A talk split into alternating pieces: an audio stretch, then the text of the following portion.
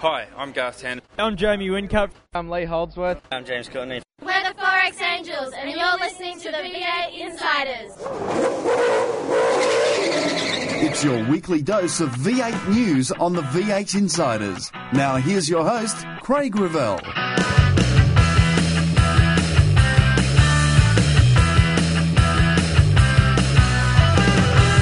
HRT announces its enduro lineup. Cam McConville and James in their car, and then have Nick Percat join me in the number 2 car. I looked at my room and in my old bookshelf, I've got old Brock cars and all these HRT gears. The sale looks like it's about to happen as Tander takes paceman Mitchell Johnson for a spin. Not standing at the battle, having a bowl. It's all coming up today as the lights go out on another edition of the V8 Insiders. Take in the V8 to the races. You watch the action on TV. Now read about them in V8X Magazine. V8X Magazine, dedicated to just one thing, V8 Supercars. Showcasing some of today's best writers and award-winning photographers, V8X brings you all the news and in-depth interviews demanded by today's V8 Supercar fans in one action-packed magazine. V8X, the number one magazine in V8 Supercar coverage. Out now. This news update is brought to you by V8X Magazine. Log on to the official V8X Magazine Facebook page for your chance to win some great prizes. Speculation over the sale of V8 Supercars with the favourite Archer Capital. Deal is reportedly $300 million. Now, the sale of SEL's 25% share could result in $4 million up front to the teams, with the teams retaining 40% of the business. It seems that Tony Cochrane will maintain his position as chairman following the sale, with the possibility of him taking a personal financial stake. What the sale may mean for the upcoming TV right negotiations is not clear, but for a sport that reports itself to be the third major in the Australian landscape, it will be crucial to how the series moves forward. This week, HRT announced its driver lineup, confirming Nick Percat will drive with his mentor Garth Tanner, while Cam McConville will join the series with defending champion James Courtney. Tander is thrilled to be partnered with the up-and-coming V8 star. Great opportunity for Nick. Obviously, his first Bathurst 1000 start, and he gets to do it with the factory Holden team. So got absolute faith in what he can do and what he can bring to the team, and he's doing a great job in the Fujitsu series, and I think it'd be great to have him on board. Courtney is confident that he'll be able to find the speed in the car by the time they hit the Enduros. We've got a lot of updates coming in the car.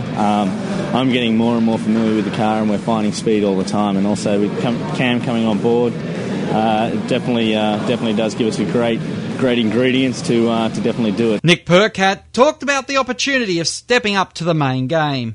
Yeah, a bit of a surprise and a massive honour. Just to have your name up in the list of drivers that have driven with HRT is a massive thing just for me personally. So I'm really looking forward to getting to Bathurst, because that's where it's really going to kind of probably hit a bit more than Phillip Island with the amount of fans up there for HRT. It's going to be very, very cool. Cam McConville is looking forward to joining Courtney in the number 1 car. We'll both go up there with one goal in mind, to try and get that trophy finally. V8 Supercars announced a brand new partnership with Etihad Airways. Mark Winterbottom talked about what it means to have the Abu Dhabi airline on board as a V8 Supercar sponsor. It's going to be a great partnership, and you know the airline is by far the best in the world, and we've got to enjoy the best comforts of it. Abu Dhabi is an incredible country, and I've taken my family there. I think it's not that far away, and now having an airline partnership. This is a step in the right direction to actually showcasing the race and the country that we go to, and I'm hoping that a lot of Australians get over there, because it's not that far away, and it's definitely worth the trip. Tony Cochrane foreshadowed that the Etihad link-up will indicate just how many more events that are coming online, which will involve international travel. Certainly over the next few years we're going to be going to some new and exciting locations, maintaining virtually all the races in Australia, so we're adding all the time, which is where we wanted to get to, and we're nearly there now, where we're going to really start, particularly from 2013 on, just keep adding new events and maintaining all the great Australian events as well. Lindsay White is the Etihad Airways General Manager in Australia, and he's talked about the reasons why they wanted to get involved with V8 Supercars. Opportunity there for a lot of the fans that follow V8 Supercars to be flying with us, and hopefully the tie-up in terms of the sponsorship will encourage more of the fan base to be travelling with us, as many of them do and have done in the past couple of years. So Greg Murphy talked about testing at Winton a week ahead of going to the track for the next event on the championship calendar. We know the track backwards, but what we're trying to do is just learn the tyre and you know, find a package that you can go anywhere and be quick on. So I don't think it's giving. V8 Supercars have announced they will not be racing under lights at Queensland Raceway this year. As often mentioned by Tony Cochrane, the lighting of the track is not the issue once again. A review has identified that the lighting of the public areas and parking is still what's keeping the dream of night racing in Australia a little further away. Carl Reidler is recovering from his burns suffered at the Trading Post Challenge, with the news this week coming out that he will be back on the grid if the decision on Friday is a positive one. And finally, Garth Tanner took paceman Mitchell Johnson for a run around his home track last week. Gear change down that back straight. I stuffed up the first time, but the second time was good, But he's not going to bowl. I'm not standing at the batter's group having him bowl. No, we'll have to do it one day. Totally fair, isn't it? No way. But the leading HRT driver, whose future comes under much speculation in this edition of V8X Magazine on sale now, is going to be one very much to watch. After the break, we go rustling in the Fujitsu series with Dave Russell, and then later we hear from Jason Bright. It's all coming up as the V8 Insiders continues. News on the V8 Insiders is brought to you by the official V8X Magazine Facebook page. Sign up and keep in touch with V8 Supercars. You've taken the V8 to the races. You watch the action on TV. Now read about them in V8X Magazine. V8X Magazine, dedicated to just one thing, V8 Supercars. Showcasing some of today's best writers and award-winning photographers, V8X brings you all the news and in-depth interviews demanded by today's V8 Supercar fans in one action-packed magazine. V8X, the number one magazine in V8 Supercar coverage. Out now. The views expressed on V8 Insiders, including the panellists and guests, do not reflect those of the network, Thunder Media, sportradio.com.au or V8X Magazine.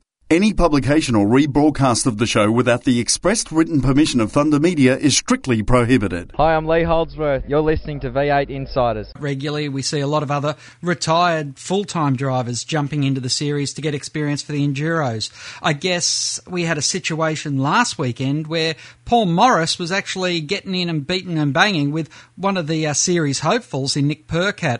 What was your thoughts on the shenanigans there? Oh, I think, to be honest, I sort of had a little bit of a bird's-eye view in the first race. But, look, I think if you give it, you've got to be expected to take it too. So I think those guys probably took it a little bit further than what most would. But, yeah, all I could see was a bit of a bit of bumping into each other. And, you know, and then there was the return serve from Nick on Paul in the first race, and I believe that it didn't end there. But obviously, you're running for a championship. You have to pick your battles, don't you? And you know that Paul's only out there for a bit of fun and publicity.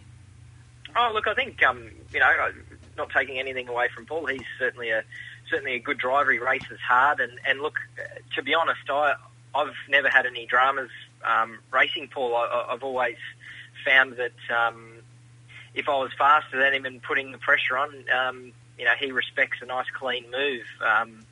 You know, not being tapped and bumped from behind, rather than, you know, just putting a nice move on him and he goes, "Yep, okay, well you got me." But look, it's good to see the guys. You know, I'm not sure what other main series teams will be looking at putting some of their endurance drivers in the category for Townsville on the rounds before the endurance races, but I'd certainly welcome that. It gives all the guys that are going for the championship, yes, they have the ability to you know, throw things up in the air a little bit and get amongst the battles with for championship contenders, but at the same time, you need someone to you need some of those guys coming back in as a bit of a yardstick to race against, and if you're beating them, that makes you look great. And if you don't beat them, well, then you have to learn from it and work out where you can perhaps improve your game a little bit. Mm. How do you look at the next couple of rounds of the championship? Oh, look, it's critical for me. We entered to Barbagallo 11th in the championship, which was very disappointing, and to finish the weekend off in fourth place was great. There was there's a lot going on, and you just had to keep your nose clean and sort of come out the other side. But I was pretty happy with my starts. Both races, I got absolutely blinder of a start in both races, so I'm pretty happy with those. And I think if I can get on the front row at Townsville and pull one of those starts, I think I'll have some of those guys will be finding it pretty hard to get past the Jayco forward. Well, David, we look forward to having a chat with you after the next round and, keep on punching. Yeah, thanks very much. Controversy Corner is next when we return with more on the V8 Insiders. You've taken the V8 to the races. You watch the action on TV. Now read about them in V8X Magazine. V8X Magazine, dedicated to just one thing, V8 Supercars. Showcasing some of today's best writers and award-winning photographers, V8X brings you all the news and in-depth interviews demanded by today's V8 Supercar fans in one action-packed magazine. V8X, the number one magazine in V8 Supercar coverage. Out now. To ask a question of the V8 Insiders, just email them at v8insiders@sportradio.com.au. Hi, I'm Craig Lowndes from Team Vodafone, and you're listening to V8 Insiders. Welcome back to the V8 Insiders for another week, our roundtable segment with From Auto Action. It's Mark Fogarty. Very good evening to you, Mark. And to you too, Craig, and welcome to Big Hair Nev. Yes. How are you? From V8X Magazine. Yep, and the hair is big. Oh, it's great to be here. Is it as big as my hair, though? I'm big hair now. Big hair bows. I've got the ageing rock star look. Yeah, well, you got the ageing right. I haven't seen your hair lately, folks. I hope I'm going to see it at Winton. You will. All right, I can't wait. Yeah, I'm sure the fans can't wait either to see. Yeah, folks, bouffant. Well. Everything's getting bigger in the V8 Supercars, and I guess with the news that it's a two-horse race at the moment with Archer Capital running like black caviar in front. Does it matter really who V8 Supercars sells the Series 2, folks? Because it seems like the speculated outcomes are very, very similar no matter who owns it. Well, Craig, it's over. Race run. Winner declared. Archer Capital will be the new majority owners of V8 Supercars. Is it going? The final two was cut down to the final one last week at a meeting of the team bosses at last Thursday, I believe, at Melbourne Airport. And after the SEL directors had met earlier in the week, they said, well, it's between World Sport Group, which is a Singapore-based sports marketing giant in the Asian region, and Archer Capital, which is a Sydney-based private equity company. The SEL directors, including, of course, Tony Cochrane, the chairman of V8 Supercars, said, well, we're happy with both bids. This is my well-sourced information. Not a lot between them. You guys decide. And it wasn't a unanimous vote, but it was a majority vote by the team bosses that they would go with Archer Capital. Now, why they decided against World Sport Group and their credentials is the interesting part. It's the twist, and I can explain that if you want to, but I'll leave that to you. Well, I'll get Neville's feeling, and then we'll hear the twist, like a good M. Night Shyamalan movie. Nev, what's your thoughts? Well, I know what you're saying. I think they wanted someone who had a vision or definitely a desire to grow the sport and not just try and get their money back on it, you know, because this is part of the issue. It's not just a business of theirs. There's a lot of businesses involved in this one business, and I'm talking all the teams. And there's a lot of emotion out there because people watch it for enjoyment as a sport. You know, it's very different to other types of businesses in that regards. So I think the teams must have taken in consideration, or the people who are selling, taken in consideration, you know, where they wanted to go. The new overlords, so to speak. Where do they want to go with the sport? How do they want to grow it? If they want to grow it, yeah, well, we'll go with them. You know, because potentially everybody can make a lot more money out of this. So why not? Maybe Singapore wanted a bigger cut. They wanted more than the reported 60%. Maybe they wanted 70, 75, and who knows? So, you know, it's the teams, folks, probably going to shed some light on it in a minute. Well, folks, I will go back to you now for the twist, because my thoughts, a venture capitalist wants to make money. World Sports Group would probably want to insert more influence. Is that anywhere near the twist we're talking about? Partially, yeah. Well, they both want to make more money. Mm. They're only buying into V8 Supercars. Anyone is only buying into V8 Supercars because they see potential in the medium to long term to make more money. My understanding is that when it came down to it, and I also understand there was a bit of a push for Archer Capital at the end, if you like, by Roland Dane, who's one of the team principals, team owners, but also he's on the board, and he was giving a presentation to the teams along with Tim Miles, who has advised V8 Supercars on this partial sale, and I believe Ross Stone was already there. But anyway, my understanding is the feeling in the end was that, yeah, World Sport Group, you know, they're the best option in terms of they know how to run sport. They're heavily involved in sports marketing and very heavily involved in the Indian Premier League and 2020 cricket. But there was a feeling that maybe they may try to exert too much influence and have too much expertise. And in the end, Archer Capital was, because the money was, you know, virtually the same and all the other benefits were virtually the same, I understand, there was a feeling... well, it'll never be official, but there was a feeling that Archer Capital, you know, would be less likely to interfere with the running of the sport and interfere on the sporting side of it, certainly, whereas World Sport Group might be tempted to dabble. So that's my understanding. Whether that story ever fully comes out, I'll never know. But that's my sources, and you know, this whole thing comes down to money. That V8 Supercars, their shareholders, the teams who own 75% at the moment, and Sport and Entertainment Limited, the four partners there who hold 25%, they are, to put it crudely, cashing in. And then the new owner, or majority, you know, the company Archer Capital gains majority control, which will be at least 60%.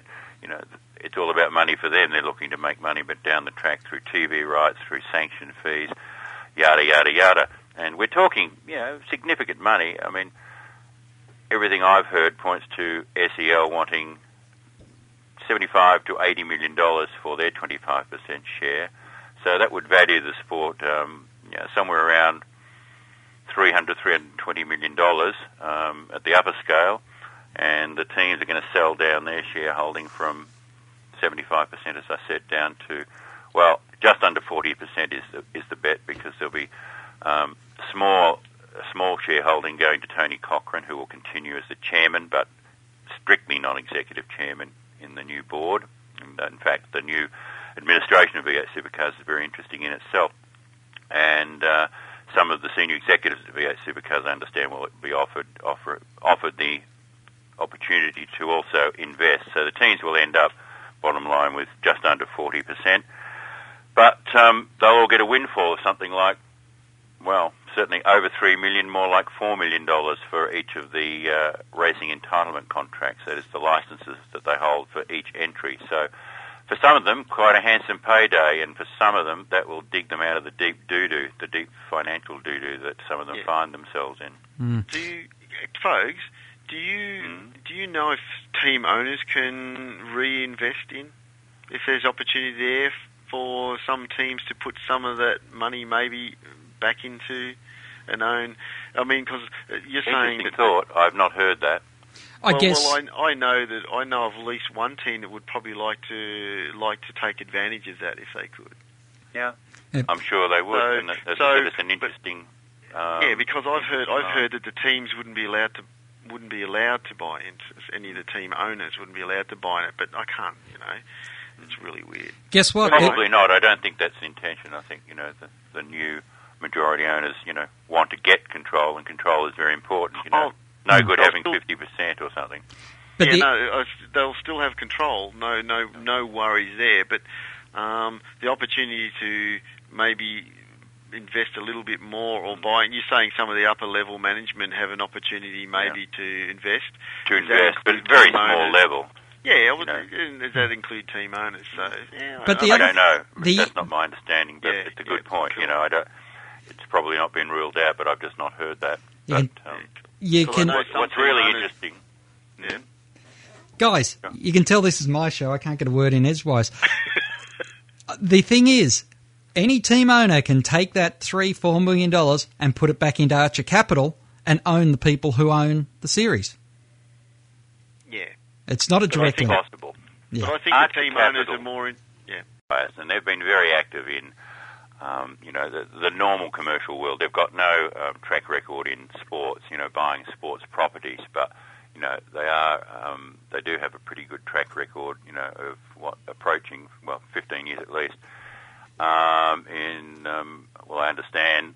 Some 25 acquisitions and aggregate funding in the excess of $4 billion. So, they're no small fry, and there's been due diligence. Up the wazoo on this. So, V8 Supercars have looked at them to make sure they're make sure they're bona fides. And equally Archer Capital, along with World Sport Group. And then there was the other bidder who just dropped out last minute. It was the London-based, Russian-backed Converse Sports Initiatives, who actually now own the World Rally Championship. They dropped out at the end, right at the end. But they've all done their due diligence. And just to get to this point of putting in a bid, cost $2 to $3 million. So, if you don't, the losing bidders, if you like, they had to be serious about it because it's cost them quite a lot of money, I understand. Mm. Yeah. A break now on the V8 Insiders, and we'll be back with Gas and Go right after this. Find out more about your favourite supercar teams and drivers when we go inside further on the V8 Insiders. You've taken the V8 to the races. You watch the action on TV. Now read about them in V8X Magazine. V8X Magazine, dedicated to just one thing, V8 Supercars. Showcasing some of today's best writers and award-winning photographers, V8X brings you all the news and in-depth interviews demanded by today's V8 Supercar fans in one action-packed magazine. V8X, the #1 magazine in V8 Supercar coverage. Out now. Hi, I'm Shane Van Gisbergen. You're listening to V8 Insiders. Welcome back to the V8 Insiders, folks, and Neville Wilkinson, and it's time for Gas and Go. Gas and Go is brought to you by V8X Magazine. Log on to the official V8X Magazine Facebook page for your chance to win some great prizes. Now here's the impossible part. 5 questions, 3 minutes starting from now. Folks, is Tander going to be the most sought-after driver in this year's silly season? Oh, of course. He's the best driver who's out of contract at the end of the season. He's by far the most desirable driver. He'll be hot property. Nev? What folks said. Is the Gold Coast international driver list enough, Neville, to justify its status as an international event? It's a subjective thing. If they're international drivers, it's an international event. As a wow international event, who knows? In the motorsport world, we think it's good. I like the event. I like how it went last year, so let's make it international. Folks? Oh, of course it is. It's going to have 28 overseas drivers coming in, among them some pretty big names, not the biggest names in the world. We're not going to get any Formula or even DTM or World Touring Car aces, but we're getting, probably some of the best from Indy cars. There'll be some real top guns from sports cars, the likes of 8 times Le Mans 24-hour winner Tom Christensen. So, yeah, fully international. Folks, how much controversy is good for the V8 Supercar series? You can never have too much. The more, the better. Nev? As long as they spell your name right, all publicity is good publicity. Well, Nev, there's no night race this year. Does the series need to go night racing for it to grow? may not need to, but it's an interesting exercise, and I thought if they could get it up, it'd be interesting to see how it goes. It has been tried before in touring car circles. Slightly before V8 Supercars got involved with Calder, they had There was a Peter Brock race many years ago, and it was just, you know, they ran that under the lights at Calder. I think it's got potential, but it's got to be handled right. I felt that Queensland was probably ripe for it. You know, Saturday night, you got the next day, Sunday up your sleeve. It's good. So, sorry to see it not happen. Would love to see it happen.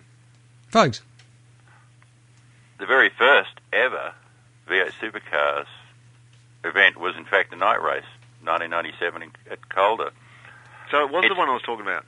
No, well, there was the Peter Brock Trophy one. That was something else as well, but yeah.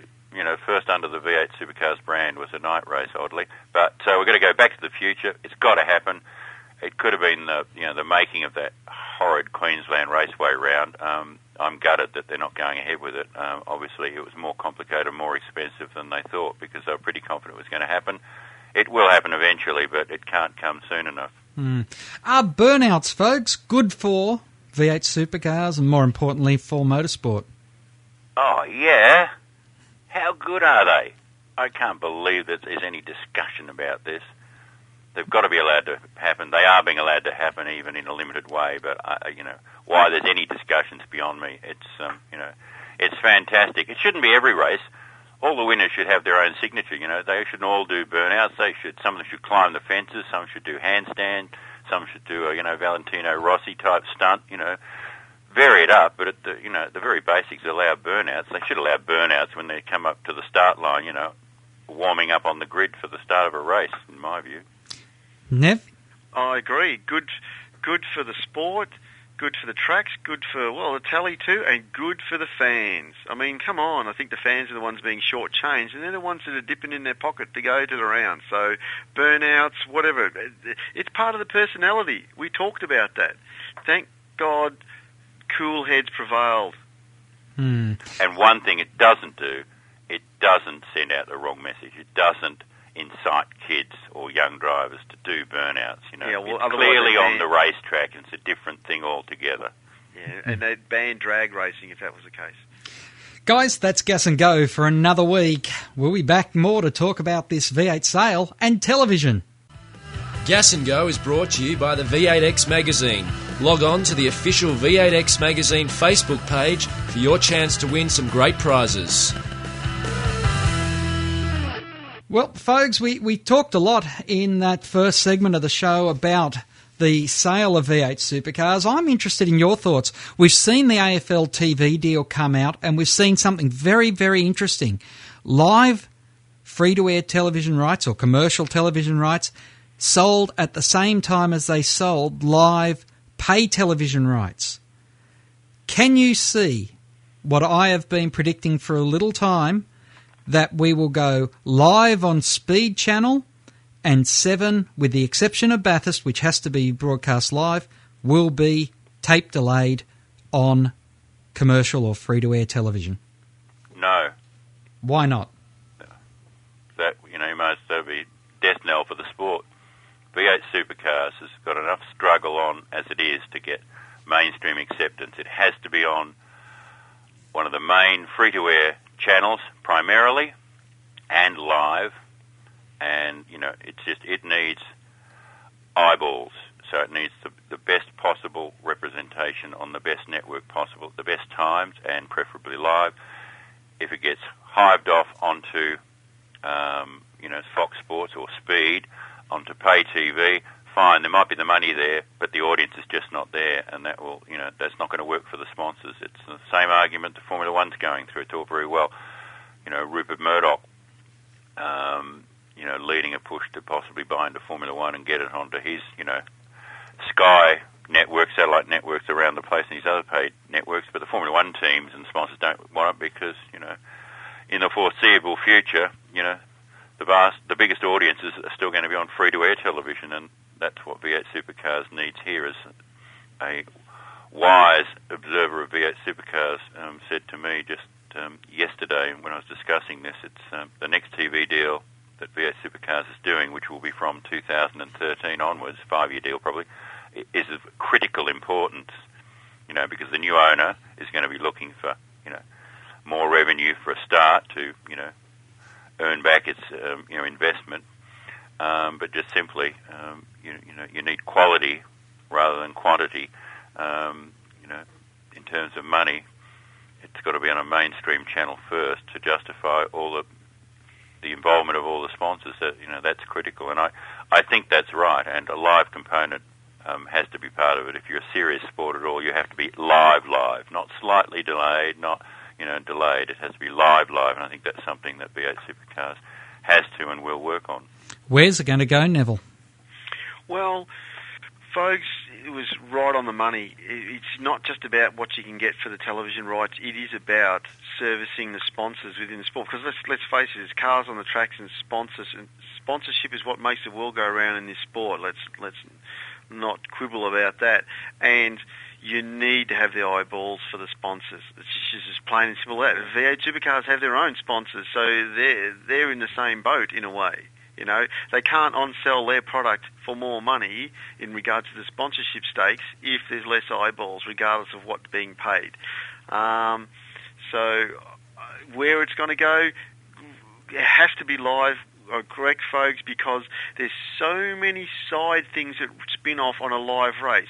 When a live race, you can follow it with live timing, which you can get on your computer now. There's mobile phone applications, there's smartphone stuff. There's so many other things that V8 Supercars could license and make money on. And because it's not just the television, you know that the internet rights are coming up as well. It's the same time. Well, if someone's going to pay serious money for internet rights this time, they're going to want to be able to interface it with the live racing, because that is how you're going to get eyeballs watching the television and the internet at the same time. We do it for Bathurst. It's a perfect example of how it works. But any other race, it's a problem. And that is a critical problem, isn't it, folks? Because Big Pond, at one stage, were showing the races live on the website, and people were allegedly turning off the TV delayed telecast. I seriously doubt in significant numbers, but that will happen. You know, we've been talking traditionally about what are TV rights, but it's now broadcast rights, and broadcast rights take in online and mobile phones, and you know they'll certainly go to, you know, you'll be able to watch the events live online and on your phone, particularly. I'm sure they'll pay a big whack. Telstra are paying a big whack for the AFL rights, and they're going to be live as well. And they or someone else will do similar if they want to for the V8s. So, you know, it's a big thing. Tony Cochrane is very confident that he'll get more money for the rights than he did last time. I'll be interested to see that. I think it's going to be a very difficult push. Apparently, commercially, it is a good deal for the networks, but they've got to work on, you know, keeping the audiences up. They've recovered this year, but they need to recover quite significantly, I think. And they've recovered because the racing's good, go on, because, Craig, as you well know, you know, this monster, you know, landmark $1 billion plus deal the AFL's done, you know, with Seven and Fox Sports and then Telstra. You know, where is Seven going to have the space to do this if they're going to run their full complement of four games over a weekend? You know, there's talk of them selling off two, but, you know, who's going to buy two cast-off matches? So, you know, and Seven apparently are making a bid for the NRL. God knows what's going to happen if they do get the NRL. So, you know, it'd be interesting to see whether Ten's going to, you know, be interested in coming back again. That would probably be the ideal scenario, you know. And what's Nine going to do, you know? I mean, the betting is, the odds are they'll probably keep the NRL anyway, but, and Nine, to my knowledge, you know, just have expressed no interest in V8 Supercars. So, you know, it might be a harder sell than you think. It's saving grace is that for a TV network, apparently it is very commercially lucrative because, you know, brands like Supercheap Auto and Shannon's Insurance and you know, automotive-related advertisers flock to the telecast. But, you know, in terms of sheer ratings and reach, you know, it's not a super sport yet. The big thing, though, is David Leckie at that AFL press conference, Nev, was very adamant that with 7Mate, 7-2 and 7, that's now three networks, not one network. Correct. And you could see that races go live on 7Mate. I'm not against it. Channel 7 feel that the digital TV service is going to be Australia-wide, definitely in the major markets they want to cover. Now, I know that not everybody's going to have it, and you're going to get I'm going to get some mail on this, but the fact is, I think that there's an opportunity, well, not an opportunity, but they're definitely thinking that it could go on 7Mate. I know that 7 have a desire to keep their supercars. I mean, you don't invest this many years in it and then just to see it to go someone else. They'd like to keep it. Obviously, dollars are going to come down to it. The AFL is going to come down to it.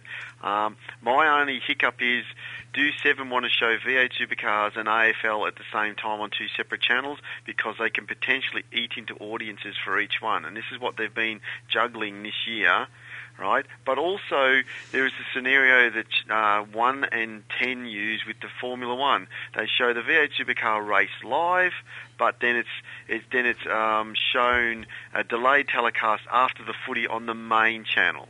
Formula One. So they show it. Yeah, so, well, this is what 10 do, but 7 could put it on 7Mate live and then have the V8 Supercar, or they have the footies on the other channel, on the main channel, and then they go straight into the V8 Supercars after the footy delayed telecast on the main thing. So you might actually get two viewings, very similar to the 110 setup. So that is not out of the question. Yeah, it's an interesting one, although I have heard in the very recent weeks one's out of the TV bid. It's rebranding, it's rebadging, and if anyone that's watching one's now seen it's still going to have sport and stuff like that, isn't it? I mean, well, one or 10 could take it and not a problem. Sure, you don't have sport all the time on 1, but there's another fly in the ointment here. There is a bit of angst between 10 and 7 at the moment, and they could start having a bit of a one could have a go at the other. Well, 7 could say, no, we're going to take it just so 10 doesn't get it. Well, that's exactly what you want, because then you've got two people bidding. At the moment, I know, we've only got one person bidding. Sometimes decisions are made for the wrong. Well, they're always emotionally. They're as much emotionally driven often as they are financially. And that angst goes all the way to the top. It does indeed. 7 is notorious for buying programs and putting them on the shelf, and that is one of their classic strategies. It's between the networks, so exactly, there's a bit of toing and frying and a bit of poaching going on between some of the top brass and some of the networks, and they're all feeling the pain a bit, and so there's a few grumpy people out there. Mm. I don't think you want V8 Supercars being basically shoved off to the side onto the fringe digital channels, because 7Mate and 7.2 are all very well, but it's going to be a long time still before they become serious rivals to 7, just as, Go and Gem, and, a long time away from being serious rivals to 9, and equally 1 as a serious rival to 10 or 11, or 10's other one, 11 for that matter. The only thing that rates at all with decent numbers on 1 is Formula One. Nothing else rates above a blip. This is why they've changed format to become more of, 10's version of 7Mate, a bloke channel. You'll still have a lot of sport. But I still think it's, to have, there will be a bit of mixing and matching, between 7 and 7Mate as we go on, just because of scheduling. But, if 7Mate became the prime V8 channel, I don't know if it's got the drawing power to just pull that audience across. I mean, it's an interesting one, but I doubt it. I'd want to be on 7 first, and then, occasionally still across to Mate. But would you accept that if they had it on 7Mate, but then they had the delayed telecast after the footy on the main free-to-air? It's possible, but you've got to look at the footy scheduling, and, most of the time it'll run over the top of it, I don't know. We're going to have to see how many footy matches, aren't we, Craig, that 7 actually run each weekend. That's going to be critical. And 7's got 4. That's the critical thing. 7's got 4. They're trying to sell the other 4 off. They actually own 8 matches at the moment. Yeah, well, I know they're trying to get rid of 2, but is 10 going to take them? Because, like I said, this angst between 10 and 7 doesn't help. ABC has been mooted as taking some. So that's the pull. Well, they'd be the only ones, wouldn't they? Because the 2 that 7 are trying to offload on the weekend are going to be cast-offs, aren't they? Yeah. They're not going to be the appealing matches. I don't know. There's a long way to go on this, and it's going to become very complicated, I think. But it's, as I said earlier, I think this next TV deal for V8 Supercars is critical. They've got to get it right. It's going to be interesting, guys. We will have to talk about the rest of this off air because we've gone well over time, but it's always a pleasure to have you on the show, folks. Thanks, Craig. Yeah, good to chat to you too, Big Hair. Pleasure to be here. Pleasure to talk to you folks. You know I always love talking to you folks. Yeah. And we can do it live. All be there. Well, the White Flag Lap is up next here on the V8 Insiders. You've taken the V8 to the races. You watch the action on TV.